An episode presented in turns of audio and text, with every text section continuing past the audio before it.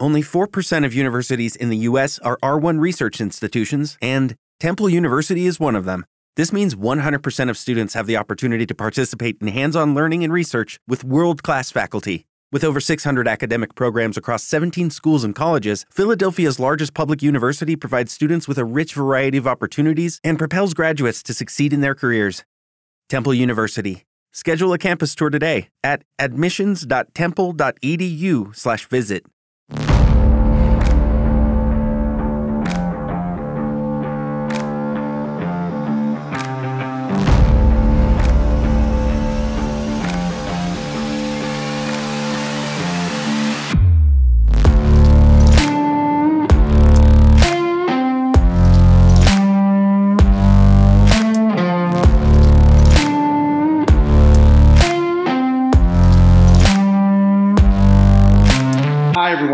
Mike Vilardi Show. I'm excited to welcome for Mike Vilardi. Mike, what's going on, man? How are you? Hey, good, Neil. How are you? Good, good, good. So let's just talk. What are the biggest things happening now? Like, you know, you're hearing all the different things. Midterms are coming soon. They're very, very soon. Uh, Biden, the war. Let's go first of all. The Well- war. What's happened? The war. What's what's going to Well, happen? well let, let's look. Let, the biggest things right now is today, gas went to a new high, Okay. oil went to a new high. No one's mentioning this, but you know, diesel fuel is through the freaking roof. Farmers can't afford diesel fuel. Truckers can't afford diesel fuel. Now, why is this? One of the reasons is regulations. One of these regulations, they shut down a Texas refinery because of regulations. So Biden is shutting down the oil industry and causing prices to absolutely skyrocket. Oh God. Okay, so we're going to see a food, a massive food shortage in a couple of short months because of the decisions that this moron, our president, has made.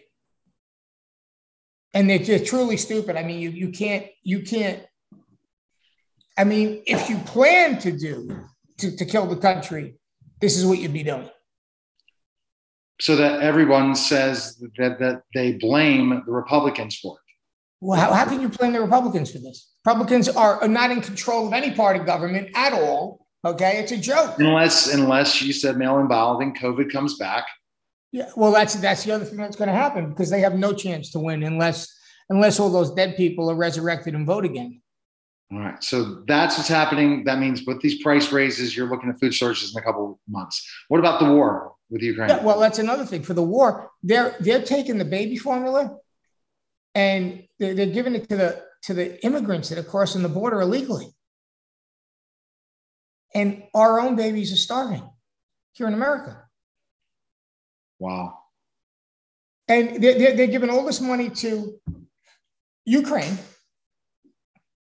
and they're not helping the American farmer. So why so why is it they're giving the money to Ukraine? What's the Well, purpose? I, of? I, I mean, I purposely think that this president, I'm, I'm convinced, and I could be wrong, he, this is an intentional way to take America down. This is the fall of a nation. That's what we're saying. We are $33 trillion in debt. We're giving our money away to foreign nations. We're letting our own people starve. right. posing our own issues by by attacking the oil and gas, right? These climate climate change people who are nuts. Okay. Diesel fuel six dollars a gallon. Right. Gas is five dollars a gallon. Exactly. They can't truck anything anyplace. The farmers can't afford to, to, to put fuel in their tractors to farm the land. Three, four months from now, by September, we're going to be starving. There's going to be nothing on the food shelves because the product, no one's going to be able to produce anything. Now, he's going to blame Putin. He's going to blame Trump. He's going to blame everybody. But the reality is, this is all done by himself. Joe Biden has always been a liar. So why is he make they're letting him make decisions? Why are the Democrats allowing him to make decisions unless they Because want this to is make this is decisions? this is this is part of the New World Order plan. Take the United States down. and then it becomes a new world order.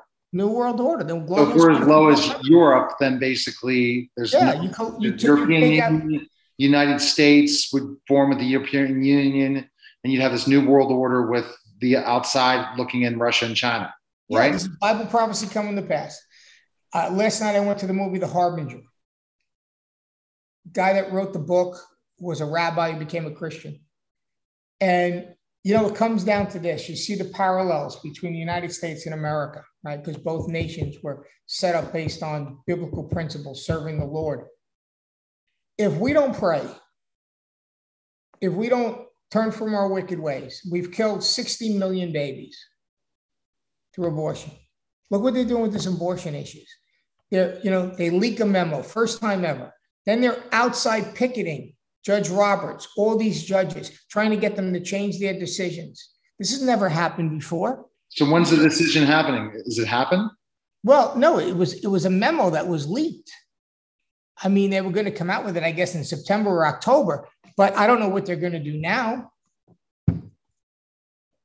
Wow. So, okay, what about uh, the midterms? What are the thing? What are the prognostication of the Republicans taking the House and Senate?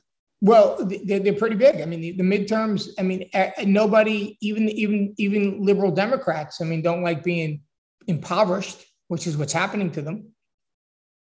I mean, that's what's happened. You've impoverished millions of people. Right. By, so, by, because I mean, you got a 40 year high in inflation. 40 so year high. You, so the Republicans take the House and Senate. Yeah. What's the next step? Are they going to go after Biden? Are they going to go back to the election? Well, the first thing that's going to happen is they're going to impeach Biden. That's the first thing that's going to happen. They have more than enough evidence, and they realize that because um, the book, the, the laptop that Hunter Biden left, is now a book. All the emails are there. All the communications between Joe Biden and his son is there. It proves he was involved in these back in these dealings. Everything he said, Biden said, was a lie. Will Biden go to jail? Well, he'll never go to jail because he's going to pardon himself on the way out, and he and he's so old they're not going to prosecute him. I mean, he. So Harris becomes president of the United States then. Hmm? Harris becomes president of the United States. No, no, because I also think that there's enough evidence to show that the, the fraud in the election, and they, they could decertify in five states. Let, let me explain what happened. Um, last week on Monday, I went to this movie that showed Mark Zuckerberg put $400 million of his personal money into this election.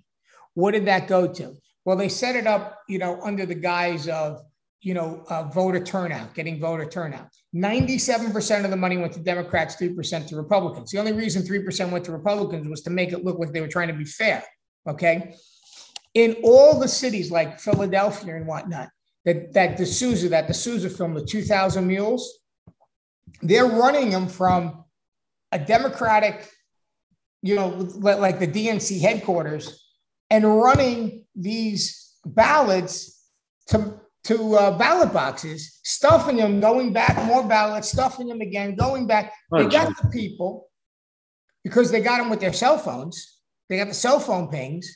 They got them back and forth. They got when they went, how many times they went, how many. So the evidence is becoming overwhelming on what they did and how they did Trump be brought back into audience in 2022. Well, he should be. I mean, if if there was any kind of fairness and honesty, the proof is overwhelming. I mean, think about it. What are the odds of 90% of the people that mail in ballots are going to vote for one candidate?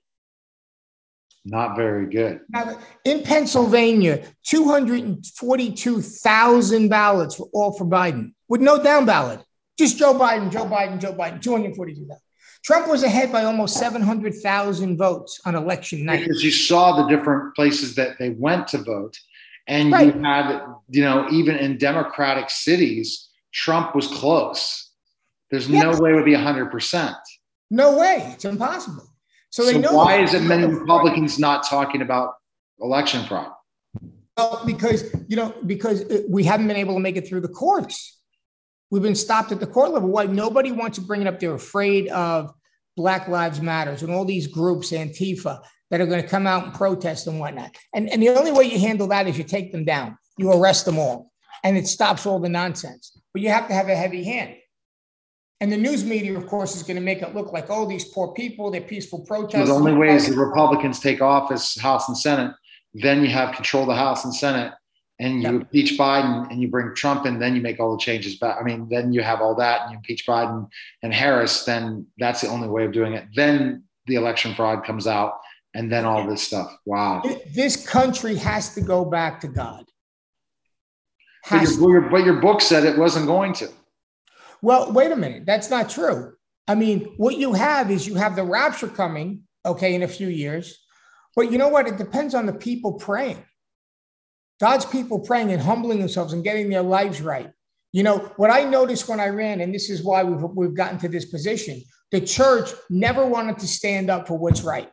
They wouldn't back somebody like myself.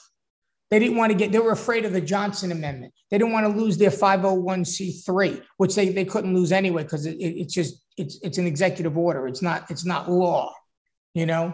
So they need to wake up. And we need, we need to wake up as a country and realize, hey, we're either going to lose this country to these, to these left-wing godless radicals, okay? And you see their policies, how they're so destructive I mean, when you got diesel fuel prices that are so high that you the farmers can't farm, the truckers can't truck and move stuff. But we're a communist, we're gonna be like a communist nation. We're not gonna have any, we're not gonna have anything on the shelves. So when's the food shortage? When, when, when do the food shortages start? Next couple of months. Which grocery store? Where do you see it happening? No, here's where it's going to happen. The farmers can't farm the land. They can't afford the diesel fuel to farm, to have the tractors farm oh, the land. Fertilizers through the roof. They can't fertilize the crops. If you can't fertilize the crops and you can't farm the land, it's over. Right. And Biden created that situation where his policy refusing to drill and uh, reversing all Trump's policies on, on, on gas and oil. And then, and then these ridiculous regulations that are shutting down these um, you know, the, the, these, uh, what do you call it? The, the refineries. Right. Come on. It's crazy crap for sure. You can, okay. see, you can see the trains coming. And who does, does Biden take responsibility? You're just no, going to find out. So, so, so basically, this is what's going to happen. You don't think that this is going to be the end. The rapture is coming. So Jesus is coming in a couple of years. He's coming in a couple of years. But I think that if God's people pray and we have a revival, and we need a revival in this country, we need to bring righteousness back to our government. Righteous. Look, look, look at these government agencies. They promote people and put people in place. Why? Because of their gender or their race. You don't put competent. That's not competency. Look, look at how Joe Biden picked his Supreme Court justice. I want a black woman. Not I want the most qualified person for the job. I want a black woman. Does that make any sense? It's, again, is she as qualified as everyone else? She couldn't define what a woman was when she was asked what a woman is at the hearings. Oh, wow. All right. So, Mike, best place we can go is MikeVilardiBooks.com, winningtaxsolutions.com. And, and everyone needs to, because the IRS is coming, right? After everyone that owes. They, they are coming. And then last but not least, MikeVilardishow.com. Appreciate it, Mike. We uh, we always appreciate the time. Okay. All right. Thanks. Take care. That was Mike Vilardi show, guys. Take care. We're back here to the Neil Haley show in a special segment. I'm with Rural Doc Allen, and we're going to talk about safe pregnancy, some of the things during pregnancy on different segments on the show, and there'll also be a podcast for Rural Doc Allen. Lindemann, how are you, sir? And thanks for stopping by. Thank you very much. I'm doing fine, and I hope you're doing the same. Absolutely. So tell me why you call yourself Rural Doc Allen. Well, in the first place, I have some choice here. Um, in other words, if I were in a bigger institution, there'd be more corporate medicine. Here, I have a little bit more choice about how I treat my patients. The other thing about rural doc is that patients here can fall through the the system and not be recognized. Uh, for example, I had a man who came in to see me with a heart murmur. He'd been going to see his doctors in a larger town next to us, uh, and he was complaining of being very tired and weak. Uh, he had a heart murmur. I thought, well, you know, your doctors in this bigger town haven't done anything with you. We'll just send you to Mayo. So we did. And as a matter of fact, he stopped by a couple of days ago um, just to talk about how he's feeling, and he's feeling better, of course. so picking up the pieces is um, actually kind of a fun thing to do because people are so thankful for it. Absolutely. Okay. So tell me about safe pregnancy versus maternal mortality. Well, uh, you know, my main goal was the maternal mortality rate of 19 per 100,000. Um, when I was in medical school, rate was about nine per 100,000. So we've been going in the wrong direction. And if you look at who has the highest mortality, it's based on color. Um, people of color have a higher maternal mortality. For example, it's about 47 per 100,000 uh, versus Caucasian is closer to 10 per 100,000.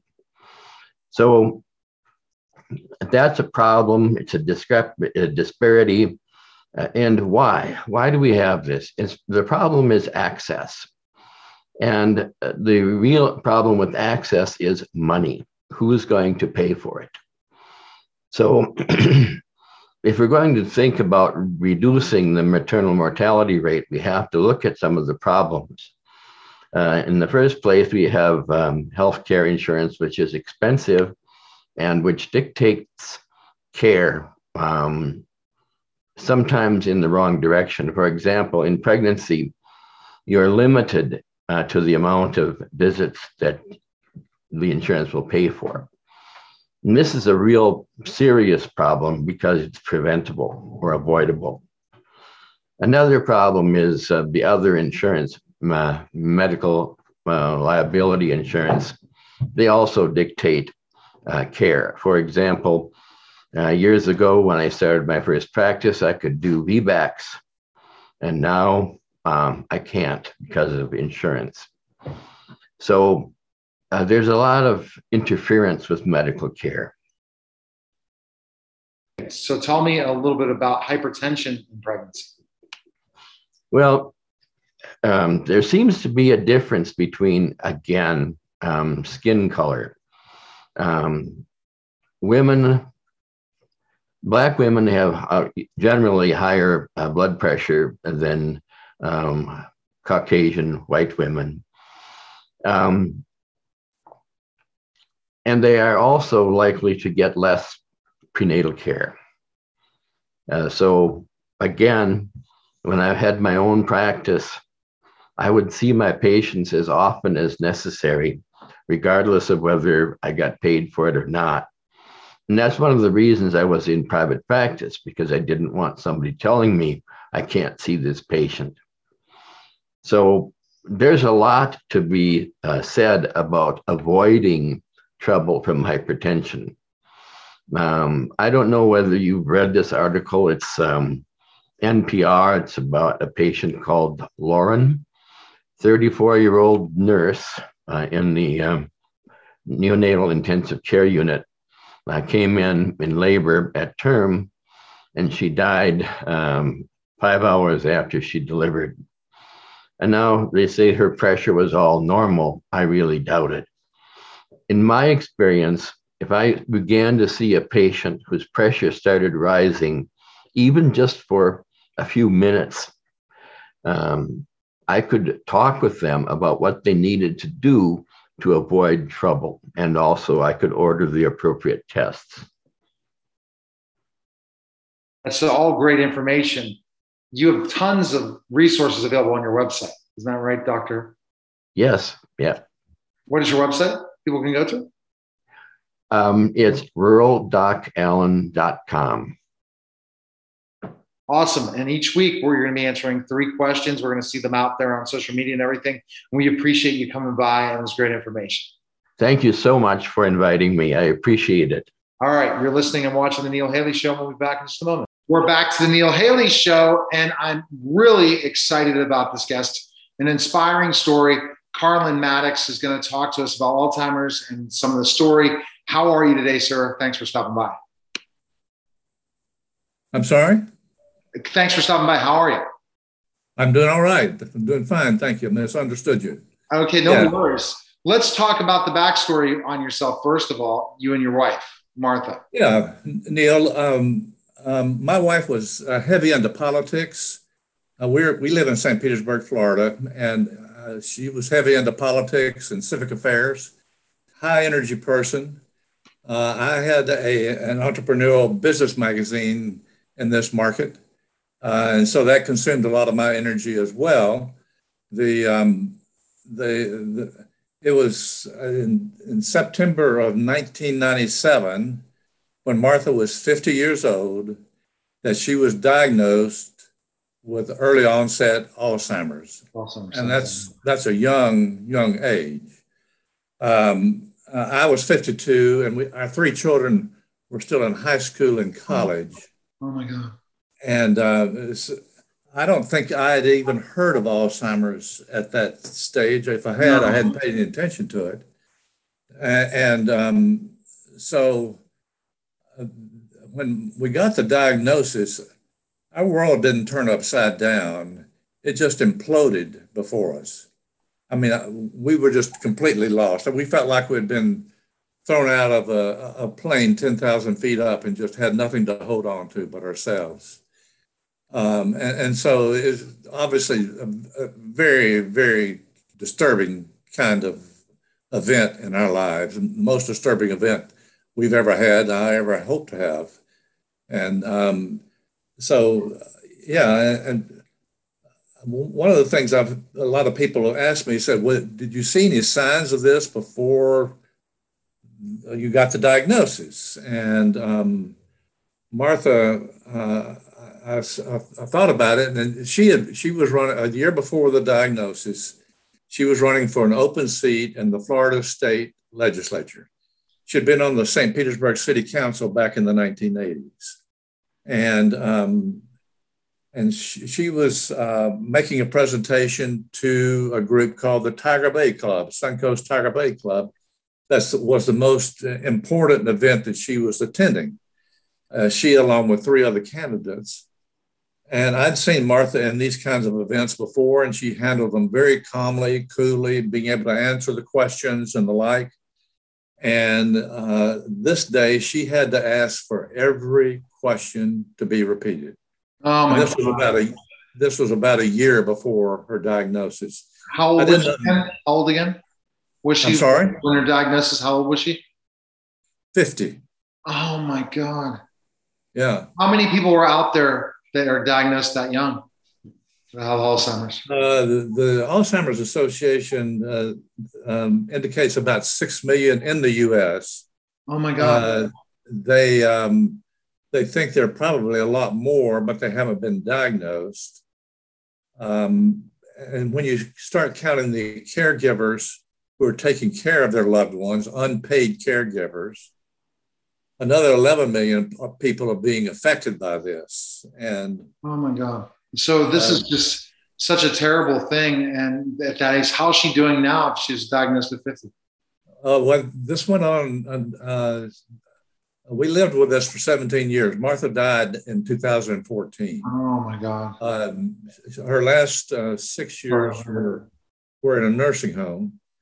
And uh, at that point, she was not able to walk, not able to talk, oh not able to take care of herself, and, and just had to have just 24 7 care. I'm so sorry to hear that. So, what is yeah. your ultimate goal going out and doing this and talking about your, your, wife and what's happened? Well, I mean, there's there's a lot of people who I'm finding a lot of people either directly or indirectly are being affected here, and um, and it's well, cancer is a, is obviously a tragic kind of disease, uh, but this is the uh, this disease so far is one that they have not found any cure for, any kind of uh, um, way to get back uh, to where they were. They may be able to delay the symptoms, but have not been able, been able to find a cure for it. Oh. And it's, it's, a very tough situation for a lot of people. And I never knew that young and those signs and those signs we have to look out for. And, uh, you know, you, they don't talk about it. You think of someone that's 65, 70 or older, to do this. And man, what you went through, and you're a caregiver, yeah. as I'm sure you've been on um, my client show, Caregiver Dave Nassaney's caregiving show. I'm sure you've been a guest on his. If you've not, I definitely will connect you. He's a good friend of mine, and he's my client. And uh, he, he's his whole thing is caregiving. But what you did as a caregiver, you should be commended, and to to educate people like you are is fantastic. Where is the best place people can find info on you? Well, the um, I, was fortunate to be able to uh, ultimately hire some caregivers to come in during the day while I while I was continuing to run my magazine. Uh, then I would I would be Martha's caregiver the rest of the night and into the morning. Oh my God! No, I was definitely asking you that. I said, where can people check you out? Where's the information that you can get on what you're doing, Carl? Well, the there there today there are a lot of good caregiver guidebooks that you can go like to Amazon. Or, okay. But also the um, Alzheimer's Association. Okay. Uh, they are doing a much better job today of providing information as well as providing support groups uh, in, in most commu- in many communities. Uh, I, I when Martha was diagnosed, I couldn't find a support group. Do you have a, do you have a, do you have a website that people can find information on you as well, Carl? Say again. Do You have a website. Yeah, I've I've been posting a blog since 19 19 since uh, 2015, and um, uh, and so you go to www.carlen Carlen at maddux.com, C A R L E N, at Carlen Maddux, M A D D U X. A lot of people misspell my name, so I'm spelling it for you. And you go, and go to my blog, and it goes back to 2015. And I share our experiences. I've interviewed a number of people who are going through the same thing. And just um, I've interviewed um, several neurologists uh, in terms of uh, their take on this and how they deal with it. And uh, so, yeah, it, that's that's one source that you can get to. All right. Um, I've written a book about this uh, that I call A Path Revealed How Hope, Love, and Joy Found Us Deep in a Maze, called Alzheimer's. It can be found on uh, Amazon. Great. Um, and and it um, it just, just I go through our experience. It's it's not a it's not a guidebook. Uh, it's it just shares our odyssey that we went through, um, and the just the volatility of what we had to go through, um, and and some of the tough things and some of the good things. Uh, uh, you, you see this picture behind me, Neil. The um, two years into Martha's diagnosis, after her diagnosis, uh, our sister-in-law invited Martha to join her in a watercolor painting class, and she never had done that before. Had never done it. She was always been an outdoors girl, tennis and whatever, jogging and the like. Uh, uh, but she really got into it, and this is one of her paintings.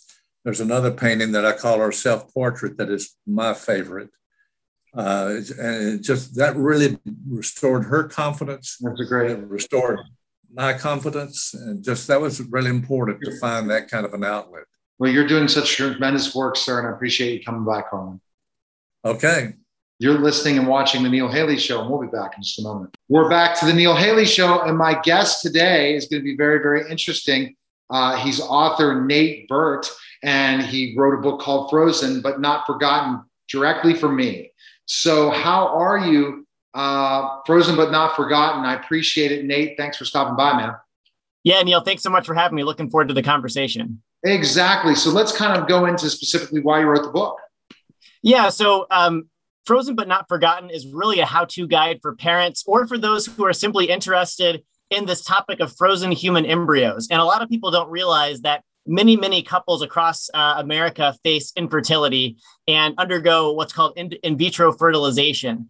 And as part of that process, one of the, the blessings or the gifts they have is, is many couples are able to conceive a child when they otherwise wouldn't be able to. However, there are often remaining embryos, and there are about a million frozen embryos in storage in the United States alone.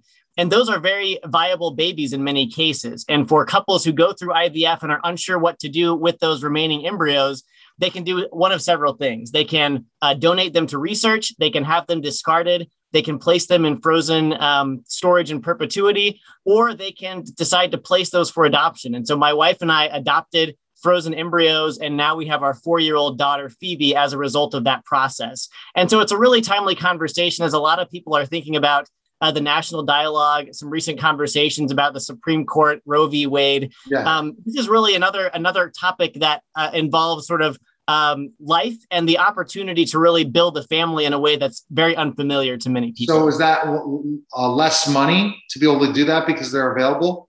Those frozen. So, yeah, great question. So typically, frozen embryo adoption is less expensive than a traditional domestic adoption and certainly less expensive than an uh, international adoption. That being said, it's not for everyone, right? So, some um, uh, a, a, woman or a mom has to be in, in the right health. So, certainly, you want to get advice from your doctor before pursuing something like embryo adoption. Uh, our adoption, I think it ranged between $15,000 and $20,000. So, it's still uh, it still is a cost, but for our family, we felt that it was completely worth it. Wow. And so, what's the reason for writing the book? Just to really tell the story? You bet. Really, to tell the story, you know, for families that either have been through IVF and are not sure what to do with their embryos, for couples who are looking to build their family, and really for those who are simply curious, you know, Frozen but Not Forgotten is the book that really guides people through that process. And it's really designed to simply get the word out, simply because there's not a lot of publicity or information readily available in the public domain. So what? So ultimate goal for you is, is it just the book, or you want to create a movement? You know, I, I think um, the movement started long before my family and I got underway. Really, back in the early 1990s is when frozen embryo adoption first began. I think we really do want to contribute to the movement. I think we want people to be aware that frozen embryo adoption is an option. I think we want more families who are struggling to conceive to have this as an option. And frankly, for families like mine that have been able to conceive um, in the in the natural way, I think there are opportunities for us too to give these embryos a chance at life because ultimately uh, our perspective is that this is human life. These are babies that have the opportunity to grow up and to contribute to our world. And so Frozen but Not Forgotten is really a book designed to to foster and spur that movement forward. That's fantastic. It's great information for sure and the ultimate goal and you're out there and what's the been the feedback of your book so far? You getting a lot of people You know the feedback are- yeah, thanks for the question, Neil. The feedback has been overwhelmingly positive. I think a lot of people were looking for a resource like this. This is really the book I wish that I had had as my wife and I were going through this process of frozen embryo adoption. And so I think, um, you know, this is really an opportunity to uh, to give back in that way. And I hope more people are able to be blessed as a result of it. All right, best place we can find information on purchase the book. Where can we go? You bet. Anywhere books are sold, Amazon, Barnes and Noble. You can also go to frozenbutnotforgotten.com. Again, frozenbutnotforgotten.com. And you can pick up a copy of the book there as well. Thanks, Nate. Appreciate you. Thanks, Neil, so much. Take care. You're, you're listening and watching the Neil Haley Show. We're back to the Neil Haley Show, and my guest today is bringing it back. Maybe I need to run away. My guest today is David Chametzky. Dave, thanks for stopping by. And I love Bring It Back, and you're also about peace. And when I've seen your, you speak, you really motivate people. And thanks for stopping by. Again. Yeah, no, no, exactly. And the bat, I just want to really understand. It's about bringing awesome thoughts. It's not about, even though I come from New York, we're not going to hit the bat. We're not going to hit anybody. Maybe, maybe you have to if you get on the subway now, bro. Nah, man, it's it's all good, man. Just, just take your time. You're exactly where you're supposed to be. And today I'm supposed to be right here. Thank you so much for having me on. You're welcome. And so let's talk about why you're doing all this. You're just you're really helping people charitably. You're really you really have the heart of gold. Explain some of the stuff you do. Yeah, so I'm a speaker, I'm an author, and you know, a philanthropist. So I love giving back, and that's one of the biggest things uh, I, I love doing. So I have this organization I'm building up called Goons for Good. Uh, again, playing off that New York uh, attitude a little bit. Uh, we all know somebody, so it doesn't matter if you're in New York or not. And we can always help somebody. Uh, I learned that from when I was talking to Frank Shankwitz, who is the guy who created the Make a Wish Foundation. He says everybody could do something, and that's what I've been doing it. Uh, and you know, the, the, the peace, love, and bring a bat is my podcast. I, it's part of my passion story. Uh, it's not only my story; it's to hear everybody's story. We all have a story uh, within ourselves, and a story about motivation, a story about inspiration. And then there's always a little perspiration because if we don't do the work, it doesn't matter about talking about that spirituality or motivation. So tell me about specifically enough you're speaking, how you motivate people, especially going through a hard time, man. Because that yeah. hard time is just a, oh man, when things go wrong, they go wrong big time. How do you keep that, you know, motivation and keep going through those hard times? Well, uh, one of the things I talk about is actually some of my fault, my my my, my faults uh, that I at times I couldn't handle it. Right, sometimes that weight of the world, as you were just talking to me about, gets too heavy. No matter what we do, everything seems to be going wrong. You know, you're hitting every red light. You're you're doing whatever you're doing, and you need to figure out the best way to get through that and manage the weight of the world. Uh, I, I I I knew all the tricks of the trade uh, of how to help people through anxiety, and I and I did. Uh, but then sometimes things get too tough for us. And that's where I also broke down. And I call them Phoenix moments in our lives. We somehow get to those ashes, and you're like, how did I get here? And what do I do next? Some people choose to lie in the ashes, and that's okay. But I want to always rise from the ashes. In fact, uh, I don't know when this is going to be record, you know, uh, released, but today is May 11th, and that's my personal Phoenix Day. And what I mean by that is the first time in my life was uh, 17 years ago, thinking I was going through divorce and a whole bunch of other things. I had two girls, uh, three and one at that time, oh and you know, at that time, I couldn't breathe. It hurt so oh bad. But I heard the the poem by Maya Angelou uh, "Still I Rise," and I kept on hearing "Still I Rise, Still I Rise," and I pictured the the magical uh, phoenix. And if anybody doesn't know about the phoenix, the phoenix doesn't die. The phoenix actually keeps being reborn out of its own ashes. But it, it does that because there's a spark of God, and that's what I love talking about: is that mental wellness that we all need to go through, no matter what we've experienced in life. How do you go through those things? And I don't mind sharing my failures because it's always been turned into a lesson. It's a lesson in everything that we go through. Dave, that's so true. It's a lesson in everything we go through. And we all hit our hard times. And how do we persevere? And what you do in your motivational speaking is tell them and help them about mental health awareness because mental health is a big thing that we could help others or we are going through things and how we help our people that we know are going through this or people listening right now or watching right now that know they're going through a hard time right now, man how you're you really are trying to battle mental health awareness, right? That really help people that are going and struggling to motivate them and also look at how they can get help. Yeah, you know, I almost lost the battle. I mean, let's. I'll be really honest. I don't mind talking about it. I, I, I mentioned it on my TEDx talk about that everybody has a phoenix within ourselves, but it really is. Even if you've had an, a moment with a partner, the kids, your your work environment where you get frustrated, it's a mental health piece. It doesn't mean that you've gone over the edge and there's no edge. That's what we have to also talk about the removal of stigmas just by saying, I acknowledge the challenges I faced and I might not have responded to them right at the beginning doesn't mean that I can't always res- learn the right resources for me. And that's why we need to talk about it. I'm glad I, some of our sport sport heroes are, are talking about it more. And as a society, we need to move shift it a little bit better in talking about it well, mental health, our mental health issues are one of the biggest things that you know divide our country in certain aspects, but also really are things we don't think of it. You know, someone breaks their ankle, we we we know how to fix it. If someone has COVID, we can treat it. If somebody has cancer, there's ways of treating it, but there's nothing to treat except oh, we're going to give you a pill or we're going to commit you. We're not going to really look at the underlying causes that caused it from the beginning. And that could be different things. And we don't look at people when they're down and sad or in different ways to really help them so that when it kind of all builds up, it's too damn late.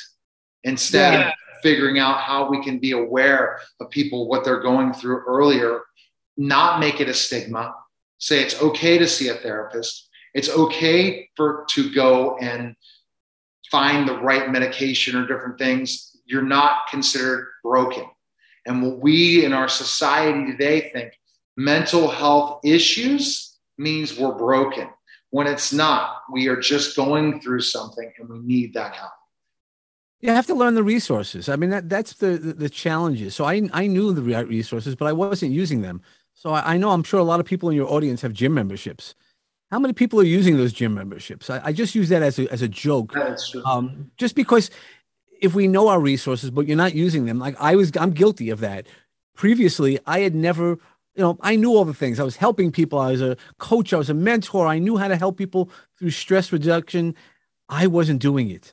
I wasn't doing it actively for myself. And now I put myself first. And that is not being selfish because if I could help somebody, much like on that airplane, when they tell us to put your air mask on first before you help other people, it's not to be a hero. It's actually because you'll, you'll pass out. Most people don't realize that. They think, oh, of course I have to help myself first. No, it's because you'll pass out and then you can't help anybody. So I wasn't good for anybody because I wasn't taking care of myself. And now I've learned uh, how to take care of myself first because then I can do it a lot better. You know, no matter what you're carrying, you can carry it less. The stigma is the problem yep. that if we are going through something, the stigma keeps us from not finding somebody to talk to. yeah, it's that fear. And, and one of the statistics I want to talk to your audience is for about suicide. 11% of people who attempt suicide are successful. That means there's 89% of people who are unsuccessful, who are still either managing the challenges and then a failure uh, of not trying to hurt yourself. And I was, I'm in that 89%. But a lot of people then hide even further from it. And that's where I would always go back to that point that people don't want to talk about it. But I was told during my attempt that I need to go talk about it. And that's why I do talk about it because if it could help one person else to and help that family and that butterfly effect, it makes it all worthwhile.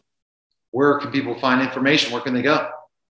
Well, there's a, there's a, there's a lot of different places. One, they can reach out to me, and I've always so after my TEDx talk, I had nine families reach out to me. One person who really needed some professional assistance. I'm not a therapist. I know my lane, so I only stay in my lane. I got them uh, to a therapist in their area, and they were able to see seek help. Sometimes you just need to figure out what resources. You need to sit down with somebody that you feel safe to do, and when you do that, have that safe zone. You can figure out. There's a lot of resources, and if you need a therapist, it's okay. You know, think about when you go to a, a gym. We'll go back to that gym. How many people like to use a personal trainer? So why wouldn't you use a personal trainer to strengthen your, your mind and find the resources that you need? It really works. Uh, you know, a lot of people say, oh, we, we, ru-. they always rush to medicine. You can, but there's a lot of different ways. And I, I've learned a lot of different techniques how to help people manage it differently. You have a tremendous message. Where can people find information? You have a website? I do have a website. It's uh, davidchametzky.com, or the easiest way is on the path, otpny.com, which is stands for on the path. And path stands for personal attitudes towards happiness. It's one of my things that we talk about. What do we want to do? It's not only about the mental health. It's all about managing things. And, you know, I talk about, uh, I, I, used to be a, a, trainer, how to identify counterfeit uh, goods. So we also need to make sure we live our most authentic self. Whoever you are, you're the best you you could be. Exactly. And, by, and by learning that, that's what it's all about is being comfortable. That's why I wear my green suit. You see, I have a great green shirt. I literally have a green suit that that matches, and living, everybody laughs about it. in the brand every day, and you're truly yeah. making a difference. As you made a difference in your TED Talk, to you make a difference in your podcast and all that. And we appreciate you coming by.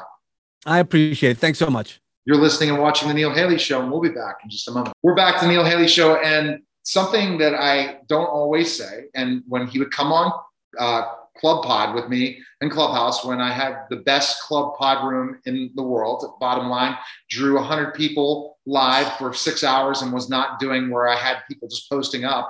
We really provided value. He came on, and because he is radio and he's podcasting, Eric Goranson veteran broadcaster. How are you, Eric? What's going on, man? Good, brother. Thanks for having me on, man. Absolutely. So let's talk about your experience. It's radio and podcasting. So you started in radio, right? It's funny. I started doing radio TV production in high school. And then in my high school years, I was doing afternoon drive time at a country station my senior year in high school, got into design and construction, and then 25 years later, combined the two together and uh, am now doing home improvement radio and podcasting. But the radio, so it's on radio as well than podcasting. So you have yeah, that hybrid. Yeah. yeah. I'm syndicated through uh, Talk Media Network and uh, they carry my show nationally, and we're on about 45 stations across the US and growing right now. And your co-host I had on my show before too. Yeah, Carolyn Bozowski, America's healthy home expert. Yeah, so so that so you guys are on rate. So that must have been an opportunity. Is that the first radio deal you had syndication or not? No, that's my third deal we had. We bounced around between a few people that uh, you know I thought were great in the talk space, and uh, it just you know we didn't grow, and they didn't have the staff to go out and make it grow. So once I got over to Talk Media Networks, we just started instantly growing, and we've got the right perfect team put together right now. So, did you think about when you talk about specifically enough uh, you doing this? It's because you niche down with home improvement, right? It was needed, and you have a great radio voice for sure.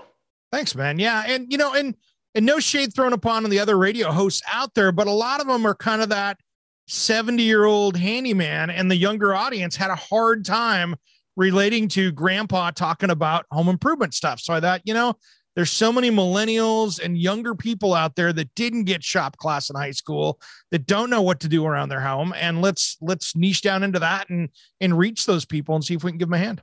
Yeah and that's what i did now where i'm niching down my business to creating tribes and communities. And that's it. Everything else i can do i've done marketing and everything and I've just said, that's it. I'm going to just focus on building tribes and communities for clients. And that's where I'm, I'm at now. And also doing the radio and television. It's always fun. And the celebrities, as you saw, number, I'm the number 12 celebrity podcast in the world according to FeedSpot, uh, ranks higher than Shaq and Snooki's podcast. And, you know, I always have major celebrities on last week, you know, um, it, just, it just always just keeps going and going from having Sean Young on my show, also to Ralph Sampson, legendary NBA player, played for the Houston Rockets. So that's every week for me. That's pretty cool. I, am waiting. I might have to talk to you about this whole talk media thing and say, why don't I? why am I not on one of those big deals if I'm one of the best celebrity podcasters in the world? If I can get all these celebrities, because imagine right. my wish list of people I can talk to.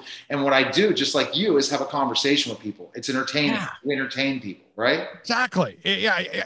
Home improvement. Just talking about screwing two pieces of wood together can be really boring if you're not having some fun doing it. If you're not having fun I, I, I have, I have no handyman skills at all, brother.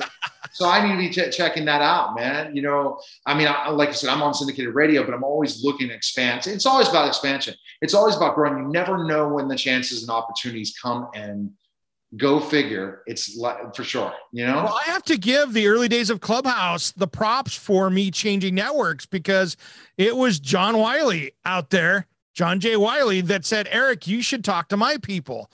And sure enough, uh, he's the one that got me into uh, Talk Media Network. So I, I got to give those early days of the good old days props because I probably wouldn't have yeah, that relationship. Probably would never have met no John if it wasn't for me. Yeah, exactly. You know that because yeah, no, I brought John I mean. to Club Pod. That's the whole thing right here. That's I brought John to Club Pod. That's so exactly. hilarious. And he keeps saying that they you need to have specifically you can't do it on Zoom. And right now my sound I could care less. I'm just you know I'm just rolling, brother. That's all it is. Yeah. But I can set that up again. I definitely am looking at the next level syndication. And so I will go to you because this is the thing. That's what I did in Club Clubhouse. And this is going to be my Clubhouse telling people why we were on Clubhouse, experts like you and I. Yeah. So to be an expert, not to sell to them, not to frigging put them in a funnel, to give them expertise information that not many people can give. I've done over 8,000 plus interviews in my career. You have, you're a nationally syndicated radio host. I'm a nationally syndicated radio host. Yeah. We have done so many different shows. We understand production. We understand all that. And yet you had other people, when they asked them those questions, they literally said, Oh, go to my link. Well, that's no, that, no. but what Clubhouse, and that's why Clubhouse is just, I, I don't go back and I don't know if I will go back and it's because it used to be a forum for experts to talk. Now anyone talks and they're not providing value. It's just, you know, it's a bunch of people that, and, and there's some good nuggets in there still. Oh, I'm sure. Good. And, and I'm sure. And I would, I would say hello, but I, yeah, I don't want to put a blanket across all of them. Right. But I say there's so many times you get in there and I just get disgusted because I'm like, okay, we have a bunch of non-experts pitching that they're an expert and uh, go over to my place and I'll charge you for advice that didn't work for me. but see, that's life, and that's what happens. That's the next thing in, in, in internet marketing. And I've had these experiences. I mean, it, it, Clubhouse was amazing, but it, it, was again uh, uh, the thing is entertainment is an addiction. And when you get to be on the top stage, like I was running that Club Pod room every Saturday for four or five hours, and having hundred people, and they come on stage, it's it's it's it's the best thing in the world. And I'm so glad for John because again, John how we connected. I forget it was completely, but he brought him right over to. He was going to the morning rooms where I did this one other deal. It was Yeah, like I was in there too. It's so Oh, so. I and and I was running that, and then see, oh now they'll get this link and say I'll get more heat. That's why I'll have to just say, you know what? I'll just chill out and I'll stay just interviewing people all the time, right? And Yeah. that's, it is what it is. Yeah, you just you know sometimes it's good to stay in your lane and and and do what you do best and you know dial it back and and just you know keep doing what you're doing. Because like for instance you you're out there just crushing it brother.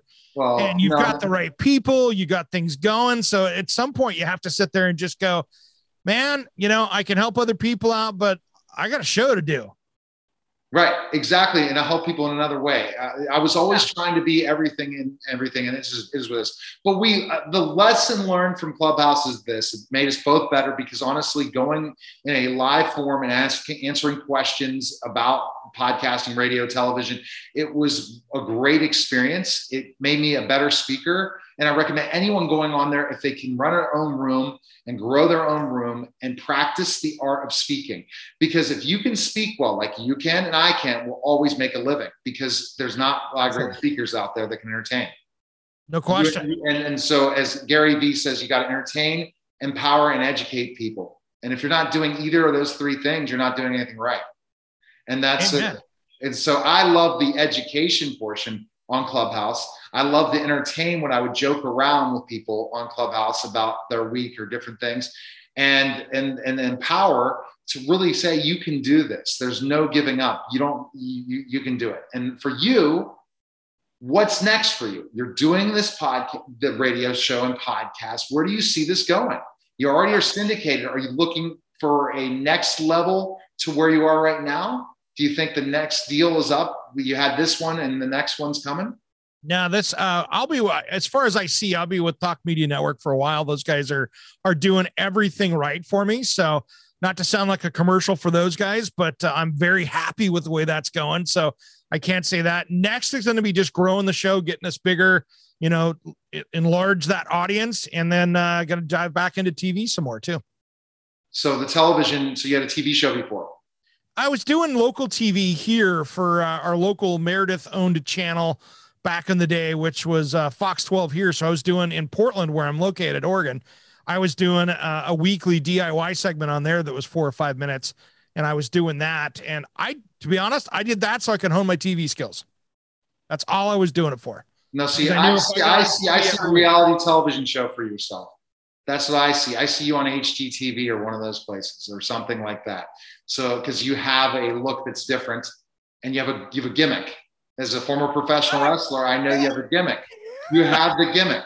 Yeah, You ever do any pro wrestling? Did you ever do pro wrestling? I didn't. I could have. You could have. You still can because those guys. Yeah. So okay. So best place we can go right now. Where can we go, man? To find info. To find me right now, uh, Around the House Show is the podcast out there. So if you cruise out there and search on any podcast player, Around the House Show, you'll find my show right there. And Around the House Online is our website. Awesome. And speaking of Clubhouse, I've only had one in person Clubhouse interview. He came to my office, and that was the only other time from someone that in person in Clubhouse. So go figure on these things with interviewing. And that's Michael Giuliano. And a shout out to him because I think he's about to do a podcast. He just reached out to me on LinkedIn. Go figure. It's all about networking. It's all about your again. Uh, what they said your your followers were your currency. And at 5.7 thousand, I ended up on Clubhouse and still at 5.7. My followers were my currency. And hopefully I'll have all 5.7 thousand followers on my show. So I appreciate you, man. Thanks for stopping by. Thanks for having me, brother. All right, you're listening and watching the Neil Haley Show, and we'll be back in just a moment. We're back to the Neil Haley Show, and you know I, I love this kind of a conversation because I want to fly. I can, I believe I can fly, and I'm not going to sing. I can believe I can touch the sky. Well, this guy will make me do it. At six foot 10, when I used to be able to dunk, I could fly, but not fly enough. That's why I'm not sitting here as an NBA legend. I'm sitting here as a former college basketball player, pro wrestler, and now entertainer. But my guest today, Paul Rubin, the fly guy, is going to teach me how he got involved in this and stuff. Paul, thanks for stopping by. How are you? Uh, my pleasure. I'm doing great. Thanks for having me. Uh, so tell me how this how, how this start. Come on now, dude. Uh, involved in flying. Did it, you? It, it, it, actually goes way back when I, I started when I was like eight or nine, and my my aunt bought me a magic kit. You know those little cheap magic kits with the top hat and the fake rabbit and all that stuff, and you're doing all the magic. Well, I because of that I became a magician, and I was doing magic professionally when I was 11 or 12, and uh, I really enjoyed performing. So I wound up taking theater in in high school and, and then again, again in college. And while I was in college, a friend of mine was the secretary for a company that specialized in flying people. I had no idea that even existed. That that that's all they did. All we fly people, and it's and it's not an airplane. It's it's actually stage flying. Um, and they were looking for a young college kid that they can you know uh, that can fix equipment when it came back broken and you know clean up the shop. But when I met with the owner, he was really impressed with my theatrical background, the fact that I was a magician and a, an actor. And he thought, you know, you're better suited to choreograph these flying sequences and do this on the road instead of cleaning up the shop. Would, right. Is that something that would interest you? And I'm like, yeah.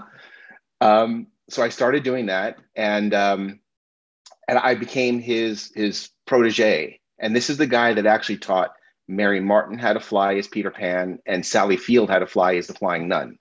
Oh my! So God. I'm like, so yeah, so and and I worked. I was his protege for for eight years, and then uh, during that time, I realized I don't really want to do anything else. This this this is my love. I I, okay. I don't want to act.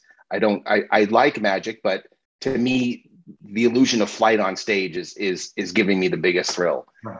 So I've been doing it for over thirty years now. So have you just stuck with the on stage or you've done in other places as well? Oh no, I do. I do stage. I do uh, TV, film, and I even do outdoor arena, arenas. Okay, you heard about what happened to Owen Hart back in the day. If you're a fly person, you understand. I I sure so, did. That yes. was so. Uh, yeah. I and not only I was actually on tour with Peter Pan, and we were playing Broadway at the time. And the Today Show contacted our press people and asked me to go on as an expert witness and to discuss it. And I'm like, no, I, there's no way. I, I, I don't want to even be associated with this. Um, and I, I, don't know if you know how it happened or, or what the whole issue was. I remember. But, so, so there was something that was not protected right or something. No one was really nervous to get up there too. He, right? he was, he was, but, but the, the rigger that did the equipment, or supplied the equipment, used a, a piece of rigging that can be released under tension. And while he was 70 feet in the air, he was moving around and his cape got caught in, in the in the clip and it released it and and that was it. Oh my gosh. It was just somebody that didn't know how to rig it right. Got it. Oh exactly. Right. Lord, you know, because Sting in WWF and WWE and WCW used the the rig, and then you pro- a lot of musicians too do the flying. Oh yeah, Oh, I've, I've, I've flown everyone from Kevin James and, and Kevin Can Wait to uh, uh, Cathy Rigby and Peter Pan. And I, I currently have Wicked on Broadway right now and uh, a production of Little Mermaid in Japan that's been running for, for nine years. And they're, they're going as safe as possible. So this is almost like a production company, right? You're the production person that comes up and you have a team to do all these different things. You're the creative side. Correct. I, I, I do I do all the choreography of it. I choreograph all of the actors, and then I either design the equipment or I find out I find a vendor that has the equipment that that does what I need it to do, and then I I sub that equipment out, and then we rent it. The The production company rents it, and then I use it to choreograph. Where do you want to see your company go? Is there any larger you can go with all the different things you've expanded on? Um, well, I, I am currently worldwide. Uh, I've been in 30, 37 or 38 different countries, six of the seven continents. Nobody is doing anything in Antarctica. So I'm, I got to wait for that.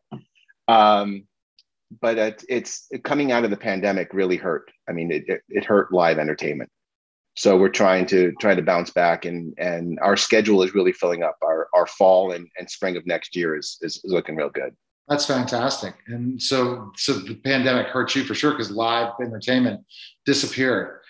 Well, Broadway shut down for 18 months. Yeah, no, I, I couldn't was, believe that. And it's not, so it's back now. That's great.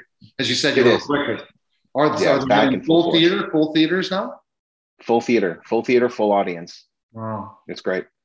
Uh, that's uh, that's great that finally, because I remember interviewing some people for Broadway. So that it's just tremendous what you were able to do. So what what what are you now? What's on your wish list now, like or bucket list? Because if you accomplished so much in this business, is there something else you want to accomplish? Is there a chance to get an Academy Award for flying or something? Um, there's there's not an Academy Award. However, there is a the Broadway Hall of Fame. You know. Or, or an honorary Tony Award, um, things like that. But I mean, I don't even look at that. It's it, to me, it, it since there's no cap. With LuckyLand Slots, you can get lucky just about anywhere. Dearly beloved, we are gathered here today to. Has anyone seen the bride and groom? Sorry, sorry, we're here. We were getting lucky in the limo, and we lost track of time. No, LuckyLand Casino with cash prizes that add up quicker than a guest registry. In that case, I pronounce you lucky. Play for free at LuckyLandSlots.com. Daily bonuses are waiting. No purchase necessary. Void were prohibited by law. 18 plus. Terms and conditions apply. See website for details.